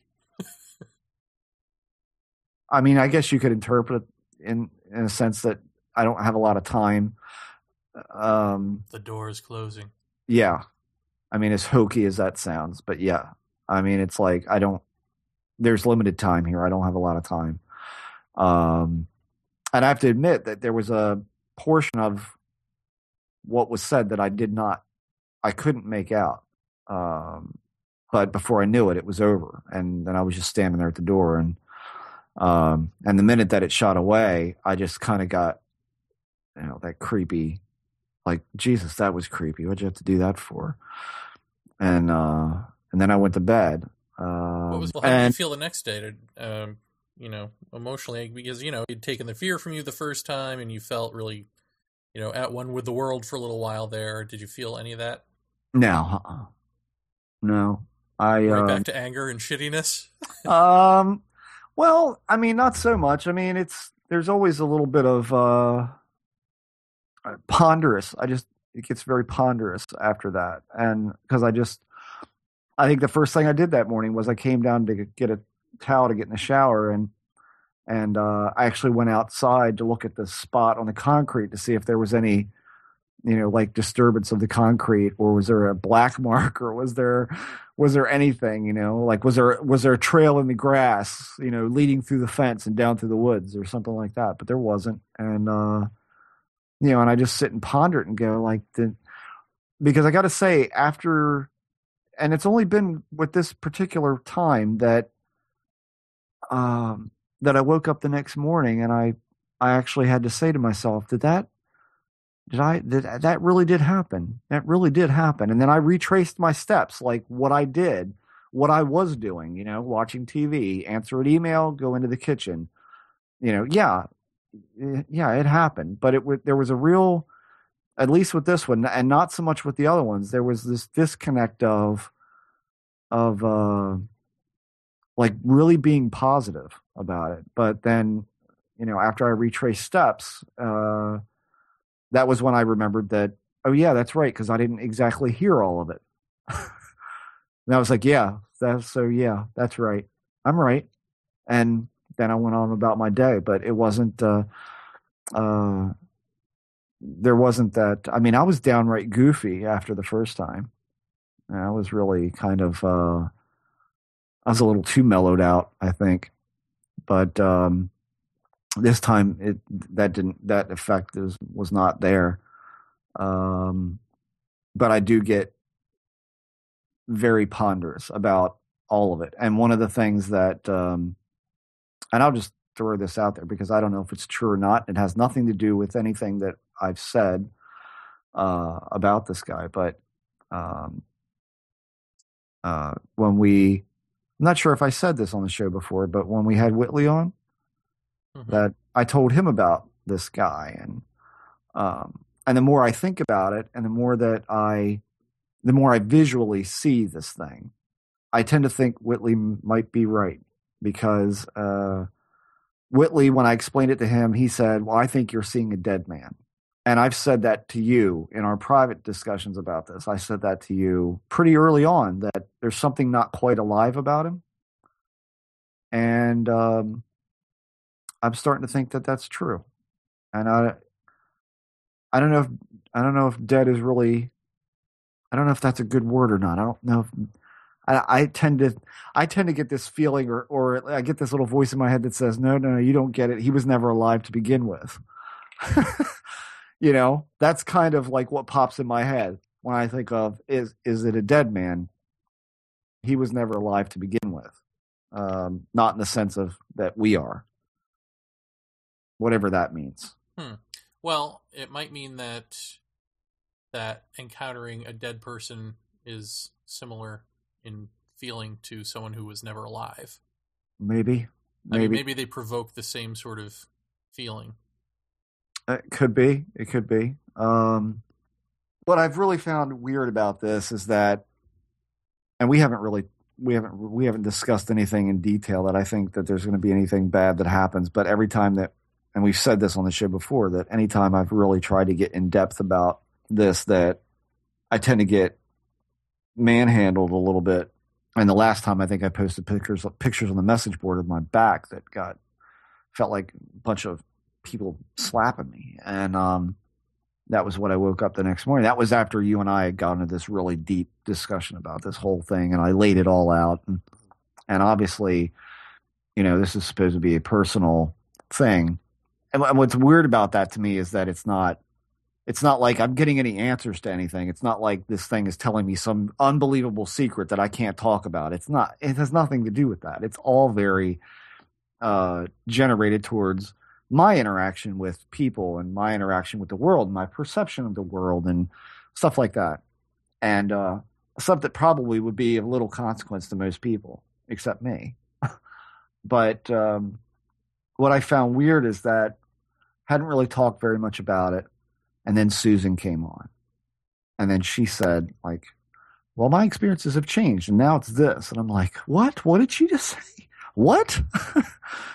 and then you tell me that you've talked to two other people who are seeing the same thing. And it's like you know is this what it evolves into? And whitley i asked him i said you've seen hooded things but have you seen hooded things like this? They're very tall you know i mean i'm tall and it's like you know it's taller than i am by a long shot. And uh not out of the range of it's not like you know the thing has to bend down to get in the house or something but it's you know it's a lot taller than i am. And certainly that's a you know height is a component and robes are a component of this stuff. Um and and i think whitley had talked about hell on his first episode with us you know the episode one he talked about um people seeing a hooded figure, uh, you know, walking out to the woods from his house or walking back into the house from the woods. I can't remember which, but so it's a common thing that comes up, but I never expected to see anything like that. And, uh, Can I just say that I had in private asked Peter Kingsley, Mhm. who is not a UFO guy. He's a uh, I don't know what you would describe. I mean, he's the only guy. I, I mean, I describe him as the only guy who quote unquote gets it since Krishnamurti. uh, So you know, maybe you would. He's on the level of an Eckhart Tolle. You know, it's that sort of new age guru type of guy. But I don't even want to say that because that's sort of demeaning, and uh, that that is so not to demean him, but that's the type of way to get a handle on who he is or, or, or you know what he's Okay. about. And in any event, you know, you talk to guys like this and you don't know, gee, do they know anything about this stuff? So I actually mustered up the balls to ask him, have you ever heard of a guy in a you know cloak? You know, I described your guy, okay. and uh, you know his answer to me was, well, what color? What color was the shroud? Oh, really? You know, it's like Wow. Okay. not only have I heard of him, you know, it's like, well, what color was the shroud? That's very important. It's like so. what? I'll say no more. Really? Okay. Well, say more. I mean, go ahead. Say more. Well, I feel like I should save it for when we have him on. You know. Um, but well, I mean, I told you this is except you don't ever fucking actually listen to me. But uh, we already had this True. discussion. Um, well, he was just saying that um, you know, navy, dark blue or navy blue, um, black to some extent, but definitely navy blue is um a more a color of mourning to the ancients Okay. And um, that uh, you know he basically said pay attention to stuff like that because the presentation is probably just as important as whatever's being said. Hmm. Uh, so I thought that was interesting. Now, uh, uh, I guess I'll tell you. See, I don't know how much I want to say about this, um, because I, I don't know if I should be reporting on a private conversation with Peter Kingsley. But what the hell? Um, because I didn't put this together in my head that he was answering my question until much later. Um, he went on to talk about um, what I thought was a side tangent, but it actually, uh, I think, answers the question, which is, or at least for him, which is that he was having a conversation with a friend and he was trying to explain to him, and he said to me, You know, I think I'm the only person in the entire country uh, who is saying this. I haven't heard anyone else saying this. Um, and I tried to explain it to my friend, and he didn't understand what I was saying. So, let, you know, tell me if this makes sense to you. Right. And he said he believes that his body of work is planting seeds for the future, and that uh, he doesn't want to be around. like you say, duh, everyone's doing something to plant seeds for the future, right? But that's not what he means. He's saying, he said, all of these new age guru type of people, whether they be flakes or serious, studious people, um, they all talk about enlightenment um, as if they, you know that they want to be there, that they want to become enlightened and transform and and you know move on into that next whatever that next phase is, right? Okay. But he said he doesn't want to. He wants to die. He wants to plant his seeds for what comes next and die and not be a part of it because he said, you know, no matter how enlightened you are, you've still got this psychology. Huh. Um, and, and so that's why you can have these gurus who are, you know, really spiritual people, but are psychologically shallow because no matter how, you know, again, it's, it's like you're stuck with this current incarnation of humans psychology, no matter how spiritually advanced you get. And he does not want to bring that in. That would be toxic to whatever comes next. And he doesn't want to bring that forward I see. Okay. and his friend didn't didn't get that. I said, "Well, that's funny you should say that because that's pretty much exactly what I've been trying to explain on our show. So you're not alone. It's me and you, babe." Uh, which is, you know, as people will be sick of hearing me say by now, what is the ape to the man when you talk about enlightenment? You're talking about complete transformation. You can't bring you with you when you go. So what would you look like to yourself if you were completely transformed? Well, what does an ape look like to you? That would be your real relationship. Uh-huh. Not that you get to be some enlightened being, but that you completely transform, just as the ape completely transformed into man, or the worm transforms into the butterfly. right. Um, you don't get to just put on wings and be the butterfly. You actually have to transform into a butterfly, therefore being completely unrecognizable. Something else. Yeah. Right. And he just said that that was perfectly stated, and he had nothing to add to that. I thought, there it is. I've arrived. Peter Kingsley approval. but there it is. But it is true. You know what I mean? I mean, and it and it's just funny. It got me to thinking, gee, if this guy who has a huge audience can't get this through to people, geez, what chance is there? But um so I find that interesting. And so, you know, if we put it back in terms of what the other person heard, you know, you're going to write this book for this person. right. You know, is there a generation of humans coming along that that aren't us? or aren't, you know, are going to be that next thing that we are planting seeds for? I don't know. Huh. But uh, I found it an interesting answer nonetheless. Yeah. Well, I'll tell you, it, it's weird. Um, and I, it, this is something that I, I was talking to uh, my mom and, and my wife about the other night.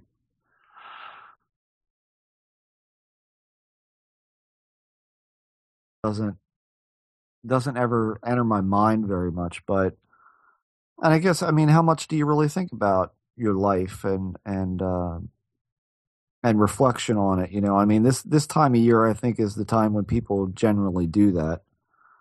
And um you know, my son turned 18 years old. And normally, you know, it's it's another birthday for the kid, you know, but it's 18. And then my wife uh and I took him to get his graduation pictures taken. You know, he's got the cap and gown on, you know, and they got him holding the diploma and all this kind of stuff. And I'm like, Jesus Christ. what the fuck is going on? You know? Uh and, and my wife was brought to tears by it and you know, we got the pictures and she's crying about it. And I'm like, you know, it's just like, this is crazy. This is crazy that you really, I mean, I think it's like, you know, this, uh, I know that I had my son uh, early. I mean, we got married, we had him a year later, and it was like, uh, I think I was, I don't know, well, 18 years ago, and I'm 43 now. So 25, 24, something like that. So we were young parents, but it's like, it just seems like it was yesterday that, you know, he was a baby, you know, was running out at 2 a.m. to get fucking formula at 7 Eleven or something. You know, it's like we were living in this condo that we thought was like the palace of the world. And, uh, you know, and here I am, you know, 18 years later, and he's got a girlfriend, he's, he's driving and uh, graduating, and it's like, man, it's like all of a sudden you just, I, I said that's the way I said it to my mom. I said, you hit that milestone of your child, your child reaching that certain age, and you're like, holy shit, you know, you start to see this this bigger flow of life. Like it's not it hasn't been about me since he was born. You know, it's like that that part of me was gone. Now I became this other thing that cared more about the kid than anything else, which is the way it's supposed to be. But then when that kid reaches a certain age where you're like, wow, you know, five more years, six more years, he probably be on on his own, and me and Lisa will be here alone. You know, and it's like, what then? you know, I really just got slapped in the face with this realization of you really are just another cog in this big wheel. And I, I, guess that in my life, I'd never really experienced that so profoundly as saying, wow, this is how it's going to go. Like, my parents are going to die and and then I'm going to get old and Cody's going to grow up and he's going to have kids and then I'm going to die and then he's going to and it's just this you know this big cycle thing and actually the night that I pondered that the most that you know, I mean, this is it's I don't know. Eh, this may seem an obvious thing to most people. It just wasn't to me. I did I didn't I'm so busy in daily life. I just don't really focus on like look at my life and look at look at what's going on. I mean, you got to take time to step back and and assess and go, "Wow, look where I'm at." You know, look look how old my kid is and look how old I am and and and the night that I focused and really pondered on that, the next night was when he was out on the back porch.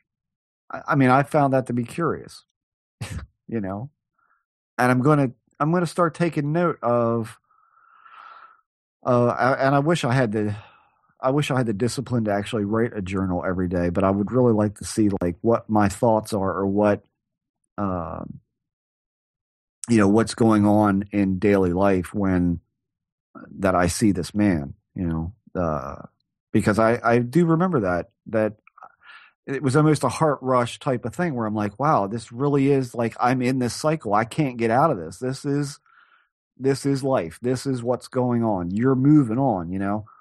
Um uh I, I don't know. It's just you you always hear mothers say, I, I always thought he'd be my little boy forever, that sort of thing. But it's just not true and for listeners that got kids in college and stuff like that or kids that have already moved out you guys probably you already came to this. I didn't but it's uh sobering you know? It really is. And so somehow you know a day later this thing shows up on the back porch but uh i mean do you ever do that jared? Do you ever do you ever look back and go jesus time is really is a bitch.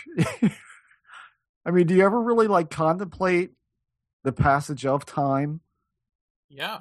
Well, I should say, how do you gauge it? I mean, how do you gauge how it feels to you? Like, I mean, uh, like nieces and nephews growing up, or I mean, like that was it for me. Like my kid growing up, and now he's got hair on his face, and shit. it's like that's mind blowing to me. It's like I can't, you know, this probably fascinates no fucking buddy listening to the show except me, but I find it amazing that I didn't see this coming at all. I'm like, one day it's just like, boom, oh yeah, wow, look at that. Well, because you're in denial because it's your kid, your kid, your kid, and then suddenly your kid's a man. Yeah. and it's your denial that's catching up with you. It's not that he just suddenly grew over. No, no, no, absolutely. yeah, your absolutely. eyes were opened up to the fact that, oh yeah, yeah, he's been growing for the last 18 years. Right yeah, I mean, I- don't know. For some reason, I found that just unbelievably ponderous. I was like, Christ Almighty, you know what? What is going on? And then, like I said, it wasn't a day later. Boom. That that guy's there and he's talking about something like that. And I was kind of like, hmm. And that's something that I thought about a couple of times over the past week or so. Uh, how weird that was that I kind of got that scales dropped away for a minute from my eyes and I saw this like, wow, here's life and it's progressing and there's nothing I can do to stop it. It's going to do what it's going to do. And I'm just kind of along for the ride. You know, I'm, I'm, I'm not in the driver's seat in any real capacity other than living my life. As, as they say, time marches on, on, on for whom the bell tolls. is that is that what they say? Metallica. Yes. so I thought that was a, a, a pretty weird, uh, pretty weird coincidence that, that that happened at that that kind of ponderous point. You know what I mean? yeah, but I So- mean, how much of that do you think is you uh, thinking it? I mean, like, Well, I mean, I, the thing is about about this, and and I even said this to myself after the first time I saw this guy. Is like there's nothing uh formulated or kind of contrived about it. It's um uh if I could say anything about it, I mean, my mom asked me, she's like, Well, how would you describe this? I mean, does it feel like it's bad? Does it feel good? Does it you know, does it seem to be about growing, like you learning something about you and your interaction with other people? And I said, the only thing I can tell you is that uh, it doesn't feel contrived. It feels like it's a completely natural occurrence. It doesn't feel out of place, if that makes any sense. I mean, that's that's the feeling that I get from it. And and in fact, the being itself seems uh, of nature. And I'll I'm just going to leave it at that because I don't want to. I don't feel like pissing anything off. But it well, feels this is the problem of when you nature. just said I don't want to piss anything off. I mean, this is the thing that gets people is those marks on your back. Yeah, How yeah. can this possibly be good? How is this not a demon? How is it not, you know, right, so right, so right. forth. Yeah, yeah. I know. And I what know. is your answer? Is your answer to that? Well, it's because I'm thick, and that's what I need to learn. yes, I mean, you really do believe that, right? I know it's true. Yeah, Okay, well then that's the answer. yeah. I mean, that really is it. Um, Some Oh, I- dogs need I- their noses tapped. well, I mean, yeah. You know, it's like when you're when you're told this is this is not exactly for public consumption. This is private and it's just for you and it's about you. So what's it matter to anybody else anyway?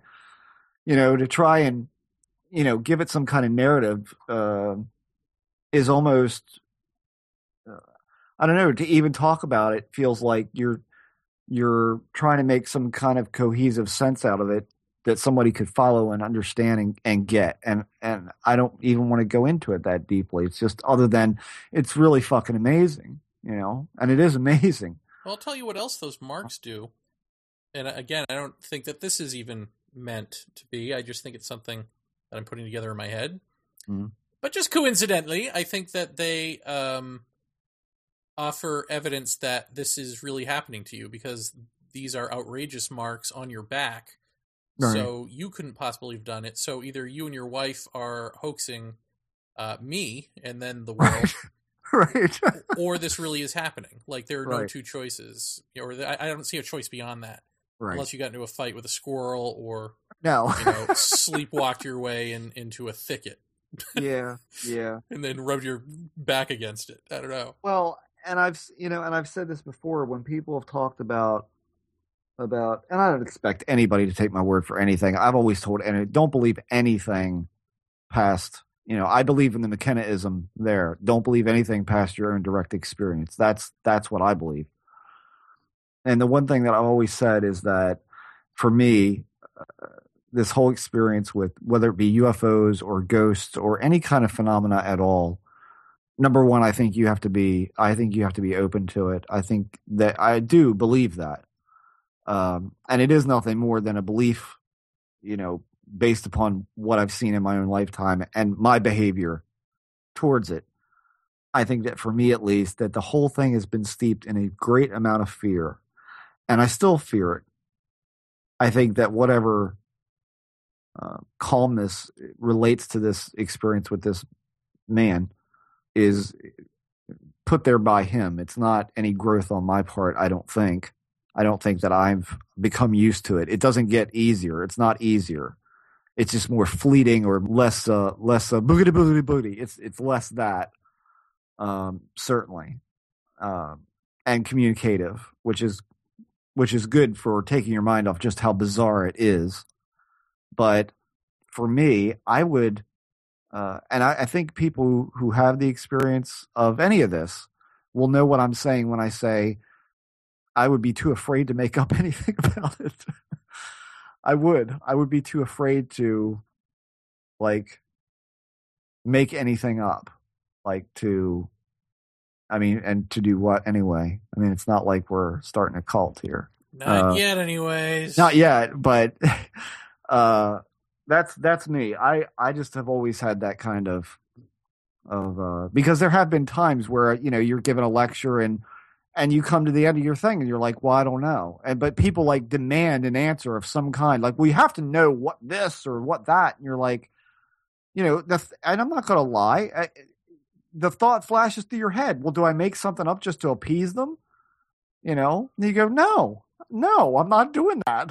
No, you know, because that just doesn't. I mean, number one, it it. uh I've always said the same thing. I think this is very important uh, to the individual. I, I believe exactly as Lee says that this is very personal, and therefore I wouldn't want to cheapen anything by uh, trying to make it out to be something that's not or bigger than it is. It's already.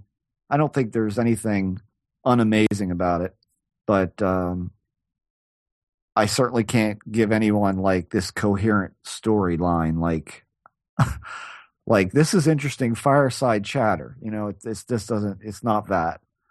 And um, and as far as this goes, I'm not even comfortable talking about a lot of what what has been said or or uh, not not shown. I, I can't say shown, but the interaction as a whole has been more personally gauged than anything that would be interesting as far as this show goes. But yeah, that's that's been a big change this year. So um, so anyway, is that uh, is that our show? I think that's our show. Damn, if that didn't fly by. My goodness. See, time. Yeah, we're already old. Are you old? Let me smell you. Well, Jeff, the fire is burned down and Santa's getting ready to come through that chimney. I think it's What's that noise? I didn't even know I was queuing anything. That's awesome. Another Paratopia has come and come and gone, and uh so have we. I, I don't know. You wrap it. I'm you're better at this than I am. well, Jer, You're ridiculous. I think we better get the honey and milk out and feed the elves. and the fairies. Let me tell you something, folks. The only thing you're going to do if you put honey and milk out for the fairies this year is you're going to have a bunch of cats in your front lawn. yes. In Well, New York, we call fairies and elves uh, mice and roaches. well, happy holidays to everyone. We should do that, right? Happy holidays to you. Happy holidays to you, Jer, and and and all our listeners. Uh, have a safe and happy holiday. If you drink, don't drive. And for Christ's sakes, don't get hypnotized and drive. and drive. All right. We out. We'll see you next week. Bye bye.